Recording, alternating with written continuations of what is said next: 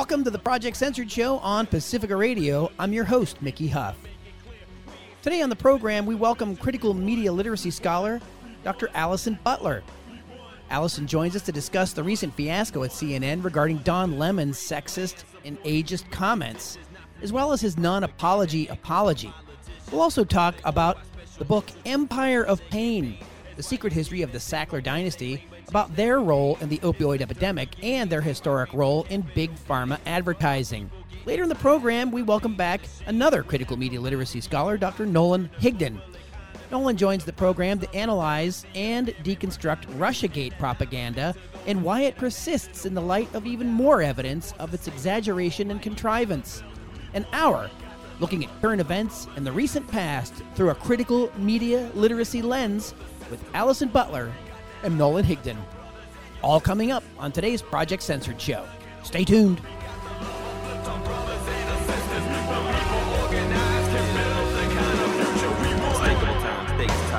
crimes perpetrated by criminal minds, political ties, habitualized alibis, disguised under guise democracy, politics, and the apocalypse. Got the skies looking ominous. Welcome to the Project Censored Show on Pacifica Radio. I'm your host, Mickey Huff. Today, in this segment, we are delighted to welcome back to the program media scholar Dr. Allison Butler. Allison Butler is a senior lecturer, director of undergraduate advising, and director of the Media Literacy Certificate Program in the Department of Communication at the University of Massachusetts Amherst, where she teaches courses on critical media literacy and representations of education in the media. Butler was the 2020 2021 recipient of the College of Social and Behavioral Sciences Outstanding Teacher Award. Butler co directs the grassroots organization Mass Media Literacy, where she develops and runs teacher trainings for the inclusion of critical media literacy in K 12 schools. She also serves as vice president on the board of the Media Freedom Foundation. That's the foundation that oversees us here at Project Censored. Allison holds a master's degree and PhD from New York University and is the author of numerous articles and books on media literacy, including her latest, The Media and Me, a guide to critical media literacy for young people that has 10 co authors, as well as Educating Media Literacy, the need for teacher education in critical media literacy. Butler has been interviewed and appeared in several media outlets, including Project Censored Radio right here, NPR's Peace Talks Radio, and The Point, and also has been featured in Ms. Magazine and USA Today and Allison Butler. That is why we have the great occasion to welcome you back to the program today. Thanks so much. I'm super excited to be here.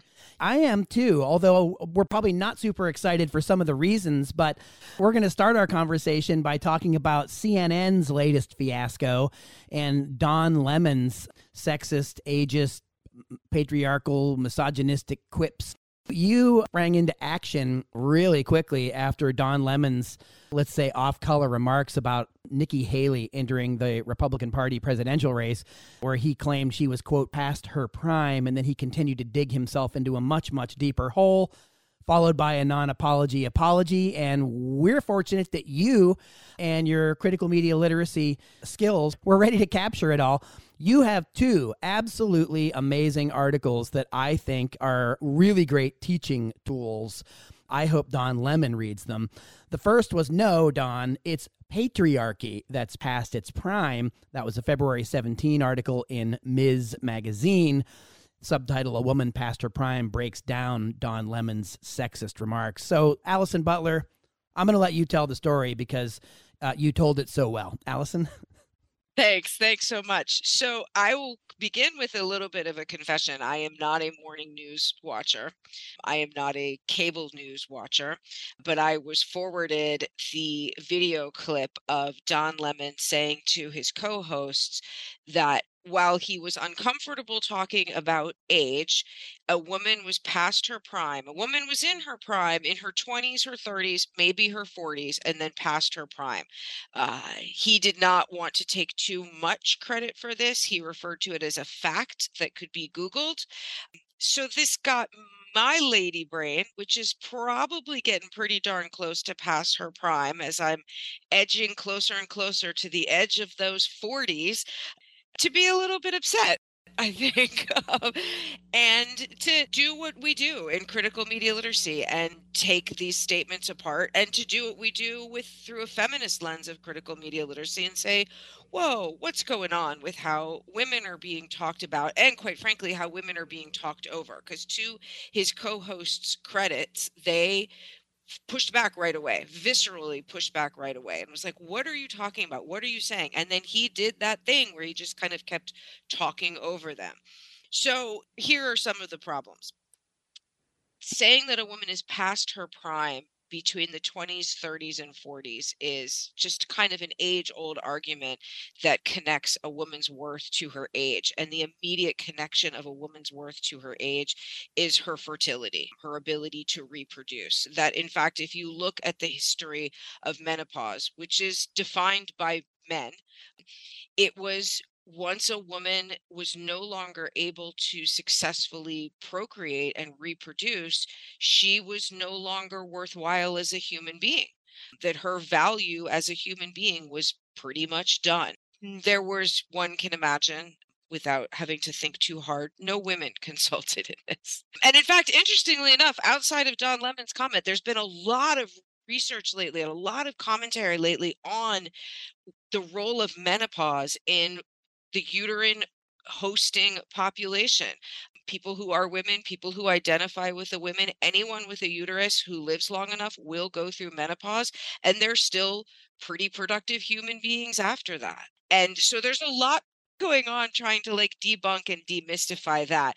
But what's easier is to just kind of box women into this age the pushback against Don Lemon was fast and furious, and it certainly wasn't me. And I appreciate all the folks um, that pushed back. And I, I will say that I did try and do what he suggested. I did Google when is a woman in her prime.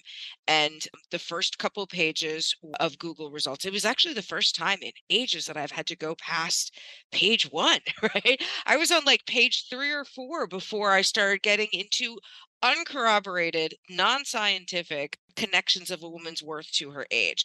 The first few pages were the visceral response to Don Lemon. So there's that too. But when I did get to the stuff that was about a connecting a woman's value to her age, it was a lot of clickbait. There's no doubt about that. But there were some sites that I did look at because I was curious. Like, if something is going to look like it makes a little bit more sense than the obvious glaring neon clickbait, what's it going to be saying? And the pages that I found were actually kind of interesting, problematic, but interesting. They were sort of um, collectives of people who were searching the internet for medical advice that they couldn't get from their doctors or they couldn't get from medical professionals. Now, there was no clarification about why they couldn't get it from their doctors or why they couldn't get it from medical professionals. So there could be very legit reasons, right? We can spend a lot of time on the internet looking for an answer that we really want to believe, even if that answer isn't truth. But it did get me thinking that what we also have in this sort of interconnected web of understanding or misunderstanding women and women's health and public health is the idea that we don't have reliable easily accessible healthcare for so much of our population to either be very thoughtfully and carefully have their questions and their concerns and their fears addressed, or maybe even just to be accessible. And so, therefore, it's super easy to go down the internet rabbit hole. I will also say that within 24 hours, Don Lemon apologized, but I also got upset with the apology because he used this very passive, very soft language about how he never intended to harm and he never intended to offend. And that was his language that I did not intend to harm, I did not intend to uh, offend. And my ire was raised again because, at least in my understanding, apologies aren't about intention. Apologies are declarative statements that an action was done wrong. It doesn't matter what you intended. It matters that you did hurt and you did offend. And that's what you apologize for. And as I said in my piece in USA Today, anybody who really wants to hurt and wants to offend, why apologize? That's exactly what I wanted to do. I wanted to hurt you. I wanted to offend you. We're good to go, right? So it's not about intention, it's about the action that happened. And I think this is yet another form of patriarchy rearing its ugly head is it's it's it, is a little bit i think it's verging on victim blaming it's the women's problem for being offended it's the women's problem for being hurt so i wanted to call him out on the non-apology too there are so many parallel examples to what you just said particularly sexist remarks, remarks about women, whether it's about sexuality or women's dress, making other people uncomfortable. And it's like, well, is that what's happening? Or are they just like women people in the world? Like, like is it their fault that that's happening? Or is it the reaction that people are having to it that's not appropriate? Right. And look, I want to make sure that this is front and center. I'm not a fan of Nikki Haley's politics. I'm not a fan of her positions. I will not vote for her. I don't agree with her on the things that matter to me as a human being, the things that matter to me as an educator. I don't agree with her views on education or immigration or abortion, but it's not important what she looks like and it's not important how old she is. My understanding, my interpretation of her announcement of her candidacy was trying to set herself apart from truly the old guard that we've got some significantly older white primarily white men in political office and her entree is to say that she is not that and i i will defend that even though i think it's it's sort of pol- it's not policy right but i'll defend it because it's something that so many women who enter into public positions have to start with. They have to start with their appearance. They have to start with their age. They have to start with the fact that they are competent even with the shortcomings of being female. So again, she's not going to get my vote, but I'm not going to vote for anybody based on their clothing choices or their physical appearance or their age. And you point this out in the Ms. Magazine article, Allison Butler. You say Lemon's Google fact checking faux pas was in response to Haley's call for mental competency tests for politicians over the age of 75. So this this is part of that story that you were just telling. You go on to say current politicians, including her former boss, former President Donald Trump, currently 76, if he wins the 2024 election, will be 78 on election day, are quote past their prime to, to borrow a term from Lemon. So that was part of this. That was part of Haley's announcement. Yeah, I mean, it's I think she's trying to do something. I'm not quite sure what she's trying to do, but I would say the one thing that she and I have in common is that we are both women and it is a thing that women have to do. And I'll say some of the comments that I've been getting and the outreach that I've been getting have just been so thoughtful and so generous. I've gotten emails from people whose gender I will not presume, but just saying, oh my gosh, this is what I've been thinking. This is what I've had to do in my job. This is what I've been thinking for so long. I'm 73 and people don't want to take me seriously, but I feel like I am in the prime of my life. I think what he said was more than a faux pas, but it's it's tone deaf. If if we're going to give him a break, let's say it's tone deaf. If we're going to give her a break, let's say it's tone deaf. I think it's way more than tone deaf. But just to put it in the space of tone deaf for a moment, people are clamoring for this tone deafness to go away. People have been hurt by it for generations. And Allison Butler, this is basically uh, when you use that kind of terminology, we're talking about people's implicit biases, right? Yes. Which is something that's talked about in the Media and Me book, the Guide to Critical Media Literacy for Young People, the book that you co authored. You know, it's very important that we unpack that. Empathy is another thing that is part of critical media literacy and reciprocity, and certainly something that we all teach. You teach, certainly.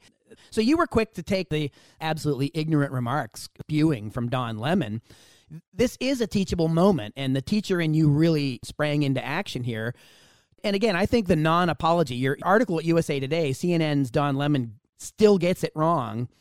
His non apology for sexist comments is what not to do. That whole follow up article, when this is you, don't do this again. yeah like look i i wish i could sit here and and spout all of this off and then also finish and say and i'm a purist and i'm perfect and i've never made a mistake. Wouldn't that be fun right? That's not the world we live in. That's not the world any of us live in. We do make mistakes. We do have implicit biases. We do have misunderstandings that can be presented as utter ignorance. Those of us whose jobs on some occasions are to speak spontaneously, to speak on the fly, to not be scripted. There is a difference, again, not to make excuses, but Nikki Haley had a prepared speech that one presumes had been vetted by many of her staff. I would guess that there are talking points on CNN, but not a script. It's a morning show. It's supposed to have that banter quality to it, right? Any of us that are doing that, we're going to stumble. We're going to stumble over our words. We're probably going to use too many ums and too many likes as we sort of think through what it is that we're trying to get across. But when we make those mistakes, not if, when we say something untoward, when we say something inappropriate, at least two things can happen. One, it can certainly reveal what we are thinking. It can also, in that vein, reveal what we don't know and have left to learn. And so the second thing is, what do we do about it? How about I screwed up? I'm really sorry. I said that out loud, which also means that I thought it and I need to do some work. Or, or I guess you could also be the person that's like, yeah, I do believe it. Yeah, no, I'm sorry. It's it's an opportunity for reflection. It's a teachable moment. And I think that's why it's so important when we think about this stuff and when we witness it that we do actually say something. But if we do genuinely believe that this can be teachable moments, then let's bring these to the classroom because you know what? Our students, this is what they're this is how they're learning to be in the world and this is how they're learning to speak and this is how they're learning to present themselves and especially for those of us who teach college who are sending our students presumably sending our students off into the professional workforce at some point. Please use the classroom to make mistakes to say hey wait a minute. I got a bad feeling about this or i'm nervous about this.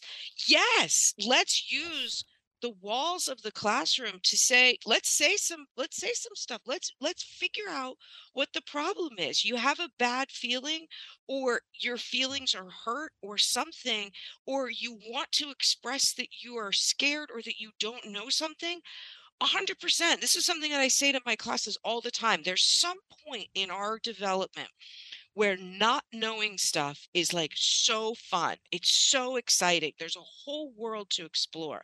And then we get to some point where either a classroom has taught us, or a family member, or a random interaction on the street, or somebody we hear on the mainstream news say something that shuts us down a little bit. Then suddenly, not knowing stuff is bad, is mm-hmm. scary, is a sign that we are somehow insignificant or stupid.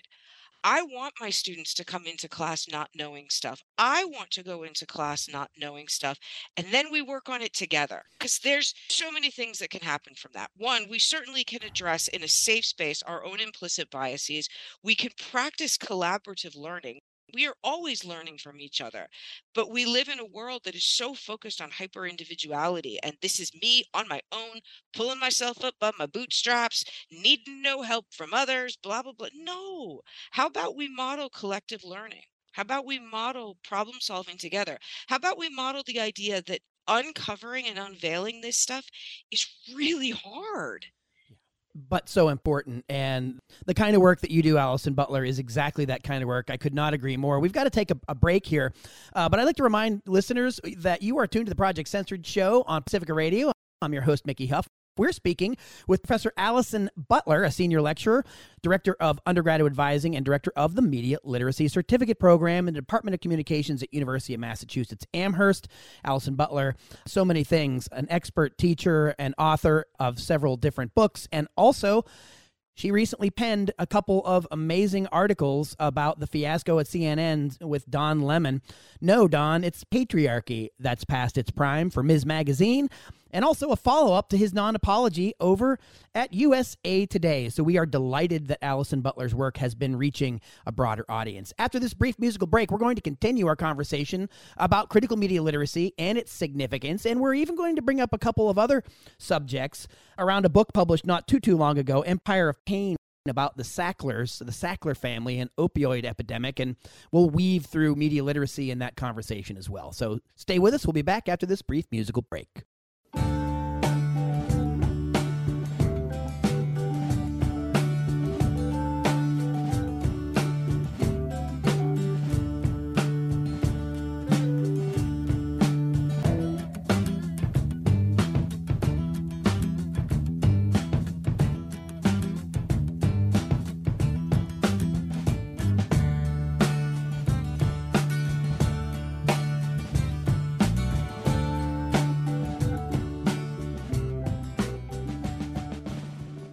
Welcome back to the Project Censored Show on Pacifica Radio. I'm your host, Mickey Huff. We are joined by media scholar Allison Butler, University of Massachusetts Amherst, author of several different books, including co author most recently of The Media and Me, a guide to critical media literacy for young people. And just before the break, Allison Butler, we were actually talking about teaching media literacy. And one thing I guess we could we could thank Don Lemon for these mishaps, quote unquote, not a mishap. But I think the problem isn't just the saying of it, it's the thinking of it. And you unpack that really well for us just before the break there. So off air, you were sharing with me some of your insights about a book that we were winding around the connection to to media literacy and, and its importance. And I'm, I'm happy to go in uh, a number of different directions here. You were talking about Empire of Pain the book about the Sackler family and the opioid crisis. Could you unpack some of that for us? Mickey, as you know, I'm in some ways I'm kind of a one-trick pony. Like critical media literacy is my is my world. So I look at everything either through a critical media literacy lens or how we can help learn critical media literacy like through this text, which is one of the reasons why I hopped on the Don Lemon comment so quickly. Is to me, it was a way of framing absolutely implicit bias things that shouldn't be said, but it also reveals what somebody is thinking, or at least what the public figure of somebody is thinking. We don't know as a private person. We only know him as a as a public figure. And what somebody is thinking, sure, it might be quiet and alone in their brain, but it's taught to them through our systems and through our structures the system of patriarchy, the generations of sexism and misogyny. As a queer black man, I would presume, maybe I'm wrong, but I would presume the the years of implicit bias that he has been on the receiving end of. So in this kind of meandering way, whilst firing off these articles about Don Lemon, I was simultaneously finishing a book that you and I were just talked about called Empire of Pain, which is on the history of the Sacklers mm-hmm. and Purdue Pharma and their role, their absolutely leading role in the legal opioid epidemic in this country that has killed untold numbers of people, hundreds on a daily basis, and it's 100% legal it's probably pretty easy for many of us, especially those of us who do not suffer from addictions, to kind of turn our nose up at street drugs. But what do you do when you've got this prescribed drug that is killing people? And so this book is brilliant.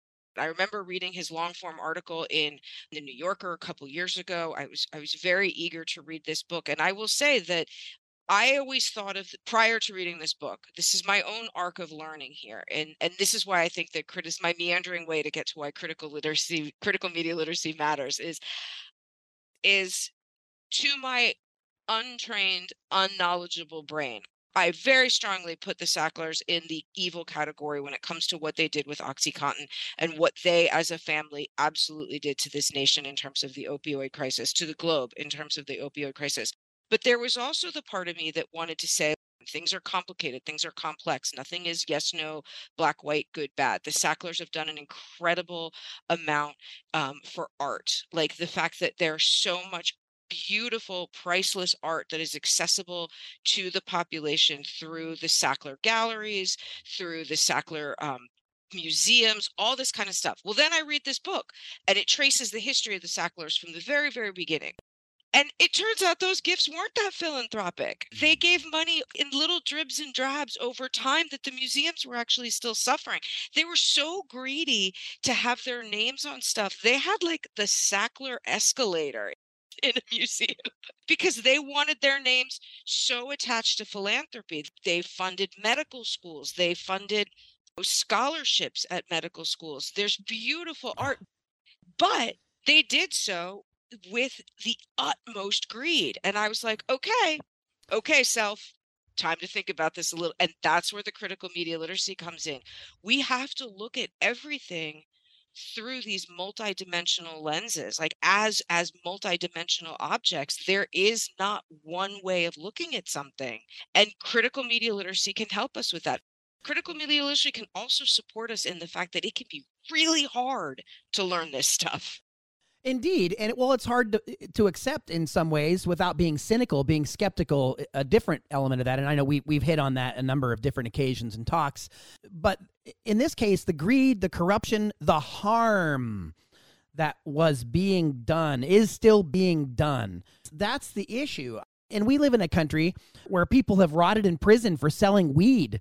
Here you have the biggest drug peddlers in the world running off to the bank, getting away with this. Those folks are doing fine even if they're getting fined, even if their name's getting dragged through the mud, et cetera, et cetera, that damage has been done. They've gotten their greed. I mean, it's it's unsatiable. So I guess that's some small way that they're suffering. I guess I don't know, but we only got a couple minutes left, and I want to do the media literacy angle here. One of the things that's so problematic about these drug pushing big pharma companies is how much money they spend on advertising. The pharmaceutical industry in the United States spent $6.88 billion on direct to consumer advertising in 2021. Half that went to television. You cannot sit down and watch a television news program without being inundated. The ballooning budgets that and monies is getting dumped into this it's propaganda. It's it's propaganda. So tell us, Allison Butler, how when they spend this kind of money on these ads, how does that maybe impact or affect the willingness or unwillingness of these same news media outlets to cover problematic families and businesses like the Sacklers and Purdue? This is one of my favorite upsetting things, upsetting favorite things is that whole behind the scenes thing. You've got to look behind the scenes. The advertising, the marketing, what we see on the screen or hear or watch is is abhorrent. But let's also not forget the systems and the structures that put that in place. And again, I'll I'll point to the Sacklers. One of the fascinating things about the beginning of the Sackler empire, when they were really just starting to make their millions and billions, is that they pretty much coined medical advertising. They had a company that worked in medical advertising specifically. The patriarch, one of the patriarchs, Arthur Sackler, secretly ran a second medical advertising corporation that he hired somebody to be the public face, the CEO. These two medical advertising companies were presented to the public as competing. So embodying capitalism, competition. He owned both of them. He profited from both of them. He had the medical advertising market. He made business cards for doctors that supported X drug, like whichever one. There were no doctors, they didn't exist. So it's like lies built upon lies, built upon secrets, built upon smoke and mirrors, like extend whatever metaphor you want that's our work is that when you and I sit down to watch TV or a commercial comes on on the radio or we brush past something as we're looking at the newspaper, all of that is just so heavily weighted. It has so much baggage to it that goes back to, I mean, here we are in 2023, that goes back to the very beginning of the 20th century. One quarter page ad, right? So that's our work is to dig behind that and to say, this is problematic because it's peddling drugs to people like us who aren't hard scientists. But it's also problematic because the structure and the system of the business, before we even get to the advertisement, that business is lying to us. And the structure and the system is set up in such a way to keep us fooled. That's our work is to undo those layers behind the scenes. We've been speaking for this segment with Dr. Allison Butler, teaches at the University of Massachusetts Amherst. And we've been talking about critical media literacy. We've been talking about Allison's two recent pieces about Don Lemon's remarks at CNN, sexist remarks. Allison has a piece at Ms. Magazine. No, Don, it's patriarchy that's past its prime. You have a follow up piece at USA Today about Lemon's non apology apology, and you are co author of The Media and Me. It's a guide to critical media literacy for young people. So, Allison Butler, I always appreciate you taking time to come on the Project Censored show. And thank you, too, for talking with us about this really important book, Empire of Pain The Secret History of the Sackler Dynasty, and connecting it back to critical media literacy. Wherever you go, there it is. We can't get away from it, and it's important. So, I want to thank you so much for for everything you do. Is there anything you want to share with our listeners about following your work or finding out more about what you do or mass media lit or any of the other scores of amazing things that you're doing?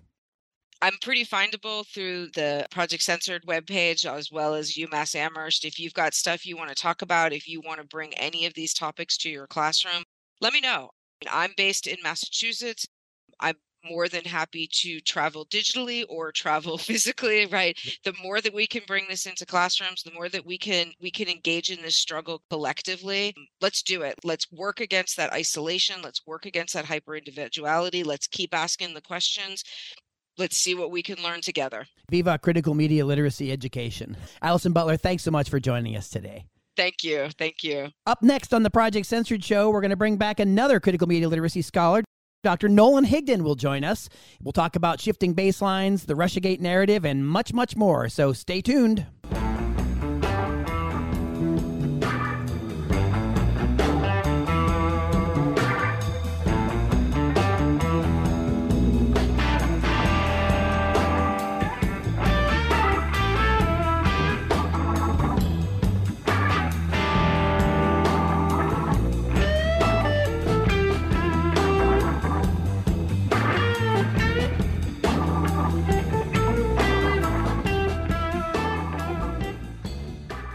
Welcome back to the Project Censored Show on Pacifica Radio. I'm your host, Mickey Huff.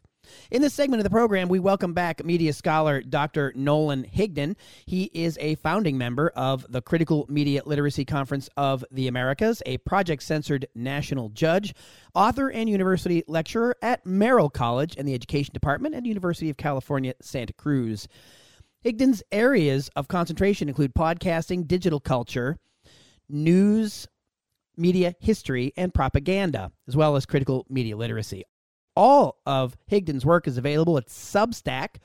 He is the author of The Anatomy of Fake News, a critical news literacy education, Let's Agree to Disagree, a critical thinking guide to communication, conflict management, and critical media literacy. Also, The Media and Me, a guide to critical media literacy for young people as well as United States a Distraction. Nolan and I have co authored several books and many articles, and we certainly will be talking about some of those today. Higdon is also a regular source of expertise for CBS, NBC, the New York Times, and San Francisco Chronicle, among many other sources. Nolan Higdon, thank you so much for joining us again today on the Project Censored Show. Thank you for having me back. Big hello to the Project Censored universe. You know, we're going to talk more media literacy here today, news media literacy, but we're also going to talk about propaganda, revisionist history, the role journalism plays in some of this. We did a recent article from Russiagate with Love.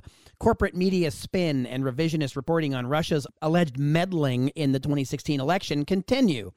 So we want to unpack some of this. We're going to look at the concept of shifting baselines and how the corporate media keep not pulling a mea culpa, but they keep going back and revising what's been going on with the Russiagate narrative since 2016. And that's something that you and I have written about and followed. In fact, only a little more than a month ago, you and I wrote another piece promoting falsehoods and marginalizing truth tellers. Washington Post revelations about Russiagate reporting failures typify legacy media failures. Let's start historically, Nolan. Let's talk a little bit about this, maybe even define Russiagate to begin with for our listeners and what it means, and certainly also what you don't mean when we talk about this topic. Because, like so many things in corporate media, it turns into a binary that if you say X, it automatically means Y, even if you're not saying Y at all. Russiagate, like all good propaganda, has some truth to it. But then those true stories are amplified with other hyperbolic, baseless tales that all get tied together and really confuses audience about what, what is true and, and what is false. But essentially, we know that Russia, like most nations with digital tools, are engaged in an information war. the US is a part of this as well, and North Korea and Israel and China and every other major nation you can think of is trying to use digital communications to shape their own population and shape global interpretations of, of their country as well. So, in that sense, Russia trying to participate in US communications during the 2016 elections is, is not really a revelation so much. And there is evidence that people in Russia and the Russian government were, were doing that. But here's the rub the minuscule content that Russia was developing during that time period has it's since been cited as the reason for things like Donald Trump's ascension to the top of the Republican Party. It's been credited with the defeat of Hillary Clinton. It's been credited with all of the Trump era policies. And it, it sparked this media moral panic or freak out where Russia was behind everything that was bad with society. And it also proved quite lucrative. Those who spread Russiagate fear really improved their careers. Rachel Maddow got like a $30 million contract. Nina Jankowicz, who claims to be a disinformation expert, got a job at the now defunct Department of Homeland Security Governance Board, which was going to manage online information. Adam Schiff is now running for the US Senate in California. He was a huge Russia gator who, time and time again, misled the public about what evidence they did and didn't have. And looking back now, you know, with fresh eyes from 2023, we can see that the overwhelming majority of the stories associated with Russia were baseless or, or false. And the problem with that becomes is we could have lived in an alternative history for the last six, seven, eight years. One where maybe we looked at the Hillary Clinton campaign and said, what did they do wrong?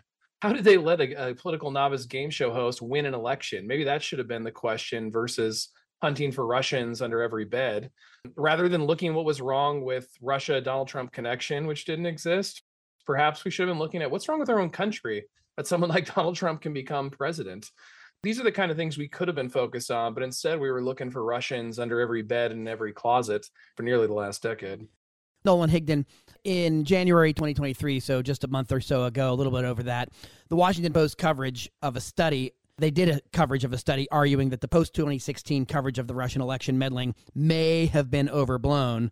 And of course, we writing about that, it revealed a corrosive trend in the legacy media where the personalities and outlets that perpetuate inaccurate or false news are rewarded and those who are trying to tell the truth about what they're exposing around these issues are always marginalized or ostracized.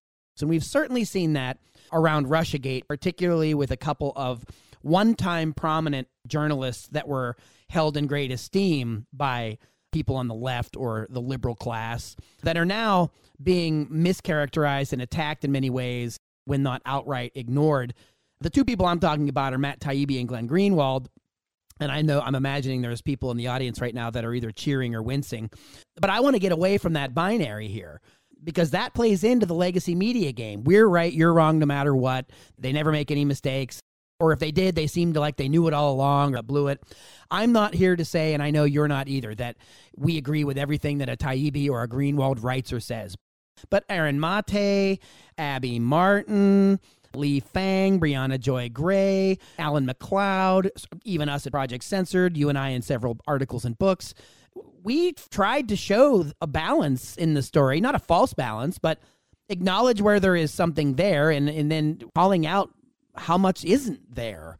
No matter how much the corporate media spin it and create a cottage industry out of it, as you mentioned, where they're making hand over fist money and they're also shaping policy. I mean, the Russiagate issue is not just about the 2016 election that helped spark the moral panic of fake news. It's been a year since Russia's illegal invasion of Ukraine, and the U.S. political establishment, the Democrats, have been sending $200 billion over to Ukraine. And again, uh, this is not about being a Putin apologist, just to say that there are many reasons to whip up frenzy, hatred, and fear of the Russians. We just saw it again with the Chinese shooting down a balloon. This is kind of by design and part of a propaganda campaign. So, could you talk a little bit more about that? You know, basically, like how some of these people are being attacked and marginalized, and then let's just go to the real issue of the propaganda and let's say that too that deconstructing it or calling it out does not make anyone an apologist for Putin doesn't make them an apologist for what's happening in Ukraine This is why um, history and critical thinking are, are so important. Go back to, as we've written about in, in multiple books at this point. Yeah. If you go back and look at it, initially the questions from folks like us and the journalists you named and other scholars, we weren't drawing conclusions. We weren't saying that, you know, this is total nonsense and Russia did nothing. We were saying, like, okay, you're making these large claims about Russia did, but you're not presenting any evidence to support it. And until you provide that evidence, I'm not going to agree with you. And the so called evidence kept coming from anonymous intelligence sources. It kept coming from classified government reports. And those of us who've studied history know that, look, intelligence agencies in the US government have lied historically over and over again. It's completely moronic to believe them at their word. So we were just asking questions. And that's really when I started to get freaked out.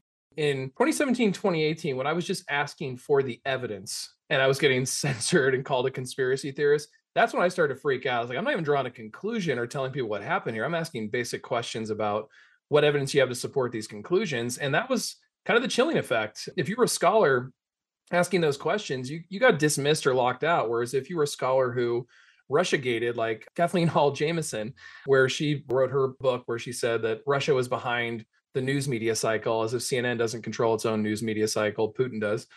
Those people have made their careers. That they were able to, to get their books on um, legacy media networks but those who are just asking basic questions about evidence were dismissed. And then there's a whole group of other people that i think we should also give credit to as well which was like yochai Benkler and his crew which was another group of scholars who looked at the motivation behind how people voted in 2016 and they said look we are digital propaganda experts this this is what we study and even with all of our data and they had volumes of data we conclude that cable news was still the most decisive factor in how people voted.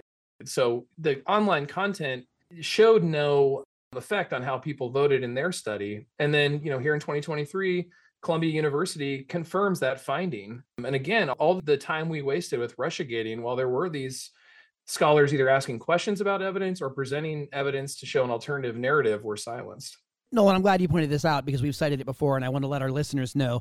Yochai Benkler, Robert Faris, Hal Roberts, Harvard University folks, and they published a book called Network Propaganda Manipulation, Disinformation, and Radicalization in American Politics. And that's from several years ago, that book, by the way. We've actually done our own research here at Project Censored. So, looking back at this, you know, uh, Emil Marmol and Lee Mager did a whole chapter in a book with us on the Trojan horse of fighting fake news in the name of this moral panic. It really paved the way for networks to just keep repeating things without evidence or selected evidence and ignore any critics. I just want to give a shout out to Emil uh, on that because Emil and I were, were on the academic conference circuit at the same time. And I was present in the room a lot of times when he presented those findings. Again, data driven to ask the question like, can anybody prove that these ads by Russia had an effect? Just for asking that question, he was dismissed. He was laughed out of the room quite often, and he wasn't, you know, drawing any radical conclusion. He was asking questions about the absence of evidence.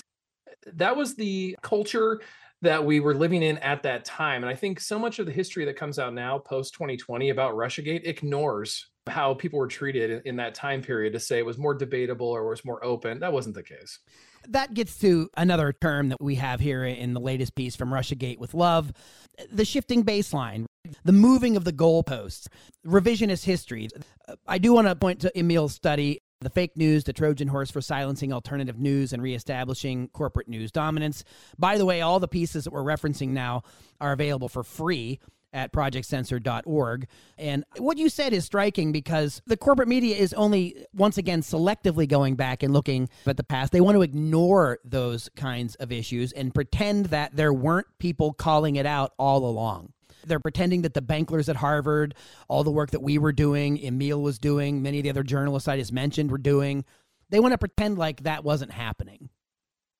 Yeah, and um, you know, this is I know this is a lesson, Mickey, you've you've learned probably numerous times, but I uh, recall when I was finding my political identity, recognizing that the propaganda about the 2003 invasion of Iraq was nonsense and there weren't WMDs, only to find out, you know, years later, everyone acted like everyone knew there weren't WMDs and nobody had ever said that there were. And it, it didn't seem like this large deal all of a sudden, where in 2002, 2003, I was called a traitor and told America, love it or leave it, et cetera, et cetera. And I know you were as well. We I felt the same way about Russiagate.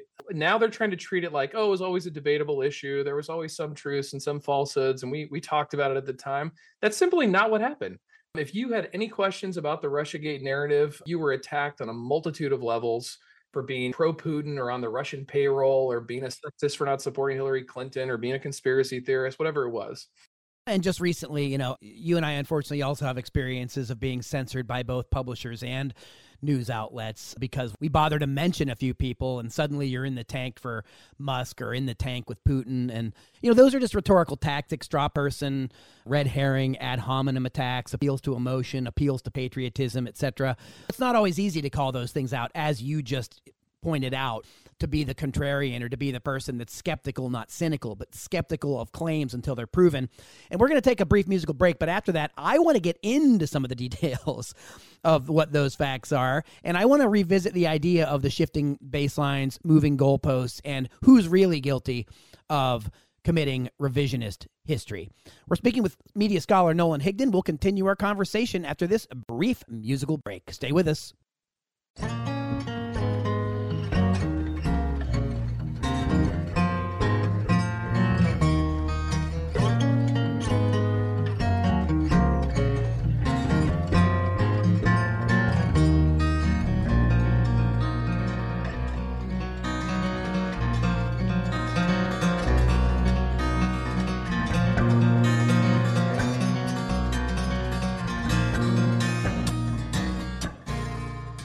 You're listening to the Project Censored Show on Pacifica Radio. I'm your host, Mickey Huff.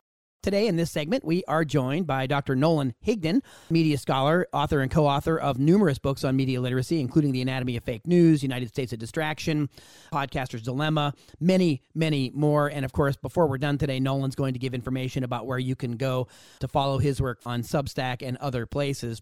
But Nolan Higdon, before the break, we were just unpacking some of the issues going on around Russiagate and these new allegedly new realizations, at least new to the Washington Post, that, oh, well, new studies show that maybe Russia was overblown.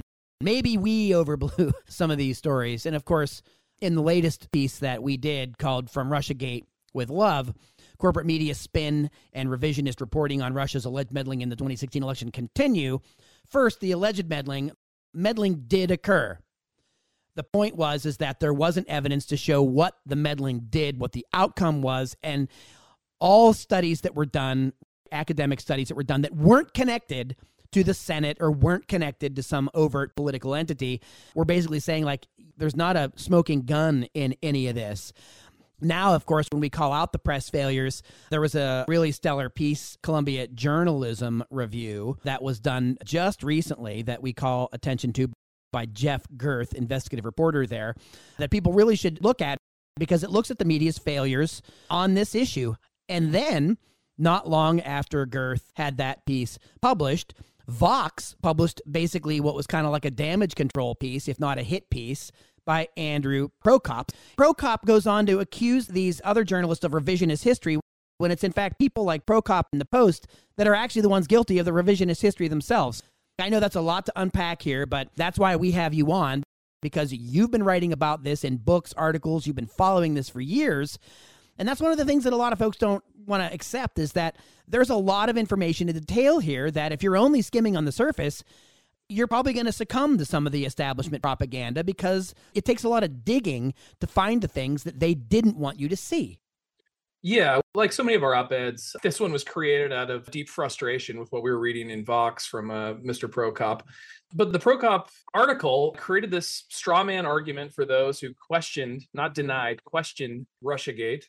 And then it went on to, to retell the, the history. So, first, it said that what Prokop called deniers of Russiagate that they denied any Russian involvement in like US communications during the election period. And that's just false. And we went back we went back and cited those articles, cited those interviews to illustrate that that was false. Then they rightly pointed out that a lot of the early falsehoods, including the theory that Trump was a Manchurian candidate, which the article also rightly said there was no evidence for, came from the Steele dossier, which was a dossier created on rumors that were used by the Republican primary candidates and then Hillary Clinton to try and take down Trump. This is where the information that would be used in the media cycle that come the next five years, because BuzzFeed made the historic decision to publish the thing online. So you had a bunch of media users reading this stuff, not verifying it. And the news media, rather than dismiss this thing, actually amplified it. And this is where I think, in particular, the Vox article really misses an opportunity. It, it acts like that was the only false reporting. And then afterward, there was only nuanced reporting. And it, it points to a couple articles in legacy media like the New York Times that were skeptical of Russiagate. But this is a lesson in media literacy. The great scholarly icon Bell Hooks reminds us that when you look back historically, you can always pull some story or text that's an outlier. But if you use that as the foundation for how you look at the time period, you're going to mislead audiences. It's really about what's going on in the media largely. What's the larger narrative? Don't cherry pick outliers. So imagine if you looked historically, you looked at something like slave culture in the United States. Maybe you could find one nice act by one slave owner on one day, but that hardly is any positive narrative you could draw from that about slave owners, right? It'd be the same sort of illogical assumption. So Vox pulls a couple of these articles out to say there were nuanced arguments. The article goes on to lie and says, We have proof that Russia hacked the DNC emails. And it cites a indictment from the federal government. But two years later, a declassified interview shows that the evidence the federal government had was from an organization called CrowdStrike, which admitted under oath and continues to admit on their website that they had no concrete evidence to illustrate who, if anybody, hacked those emails. It only had indications. So it's false to say in the article that we actually know beyond a shadow of a doubt. We don't in that sense. But the thing I find most interesting, the Vox article acts like once Trump was elected, all of the coverage was nuanced. And we put up a pretty substantive list of false stories that were published in major news outlets. And just to give audiences an idea, these are all false. Russia hacked a Vermont power plant, put a bounty on US soldiers, shifted election outcomes around the world. Trump was a Russian asset since 1987. Special Prosecutor Robert Mueller communicated there was a Trump Russian connection without saying there was a connection. All the reporting about the walls were closing in on Trump, they never closed in. The RT hacked C SPAN, that was a story. That PropOrNot identified hundreds of websites controlled by Russia. I, I could go on and on. That 17 intelligence agencies concluded that the 2016 cyber attacks derived from the Kremlin, or that Russia created the Hunter Biden laptop story. Again, all these things, time and time again, were proven false but the public was hearing these stories one right after the other on on programs like Rachel Maddow and they were never corrected and one of the things we really saw that is journalistic malpractice is you know historically journalists have always made errors that that's part of the job anybody claims that that news media are, are somehow doing something nefarious because they make an error that's not true every journalist makes errors but they always gave you corrections in the paper that's how they built credibility we started seeing the last couple years. I mean, this is like Washington Post, New York Times. They either leave articles up that have been proven false or edit them without telling you there's a correction. And so now we have a serious problem where the, the so called paper of record can't be trusted as a paper of record because it doesn't document whether or not changes have occurred. Yeah, this is pretty remarkable overall. And in fact, we actually looked at when it comes to things like, you know, meddling in the press and so on, we actually saw some of the same you mentioned CrowdStrike. We saw some of the same organizations used by the Senate Intelligence Committee that were themselves committing acts of of of trying to spin elections or to uh, sway the public by manipulating information in the Alabama Senate race a number of years ago. I mean, again, it's it's interesting that some of the accusations that are being made against the you know critics of, of RussiaGate are actually things that some people in the establishment press or in these intel organizations are actually doing themselves to manipulate narratives. It's a rare day where I'm going to defend the intelligence agencies, but actually, in some cases, some people in government claim the intelligence agencies said stuff they didn't. Adam Schiff, remember, said that from his classified intelligence committee hearings that he had evidence that Russia was putting a bounty on US soldiers and then the head of national intelligence in the United States said, actually, that's not true. We don't have any evidence to confirm that. So even politicians were um, subscribing things the intelligence community the intelligence community didn't say as well. So there's plenty of blame to go around here. And I think that's kind of one of the most fascinating parts of Russiagate. There seemed to be no accountability the very people in the intelligence community who misled or lied, the very politicians who misled or lied, and the people in media who misled or lied, they've actually had their careers advance, while the people who raised questions or acted as truth tellers have largely been marginalized from a lot of the, the dominant mass media discourses.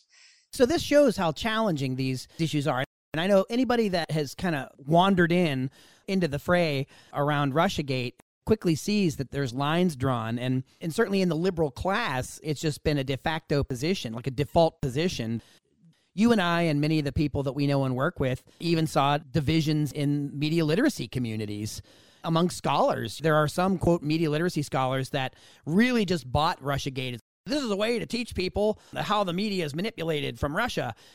And then there's another group that's saying, like, wait a minute, now you're doing the same thing that you're claiming they're doing by not looking at the evidence and you're distorting the narrative. So let's get back to this. Critical media literacy is the antidote, not PropOrNot, not NewsGuard, not Atlantic Council, not the so called corporate fact checkers from the uh, intel agencies. Let's wrap up in the next few minutes here. Let's talk about how critical media literacy education can really help people navigate these complicated, noisy uh, landscapes, these complicated topics? Our best bet at this point is to, like you mentioned, teach individuals to be able to evaluate this content on their own.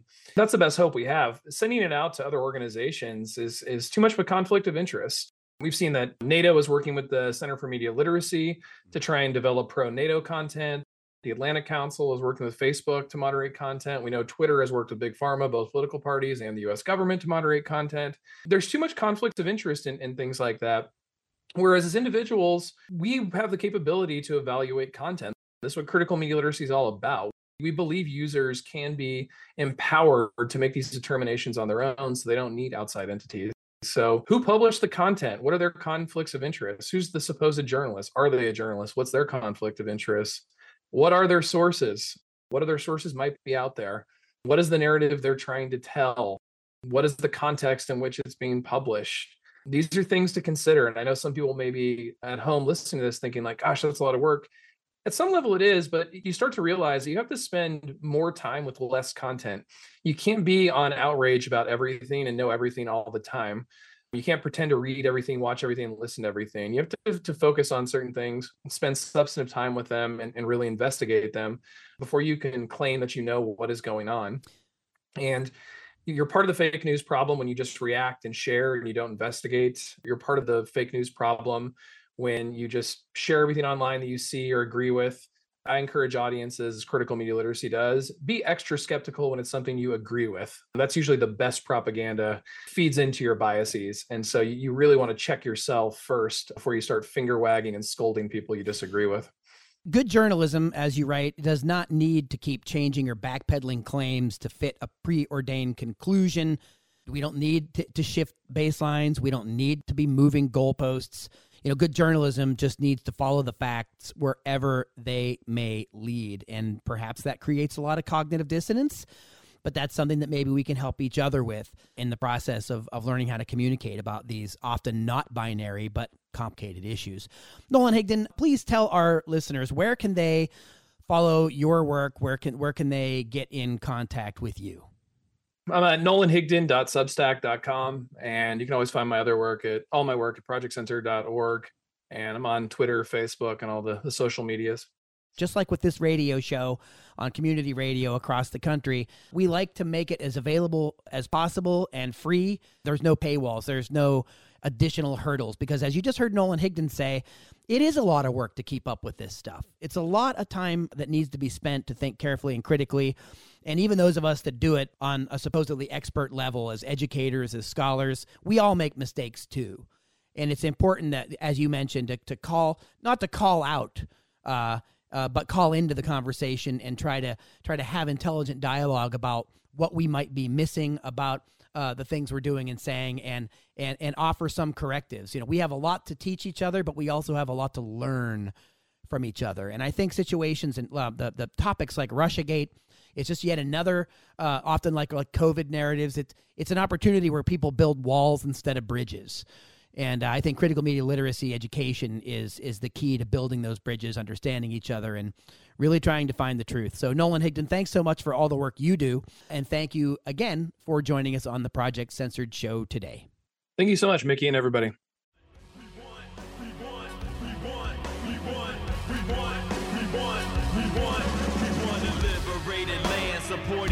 Conditions, not free market propaganda and corrupt politicians, cause they owned by special interest groups that fund their campaign.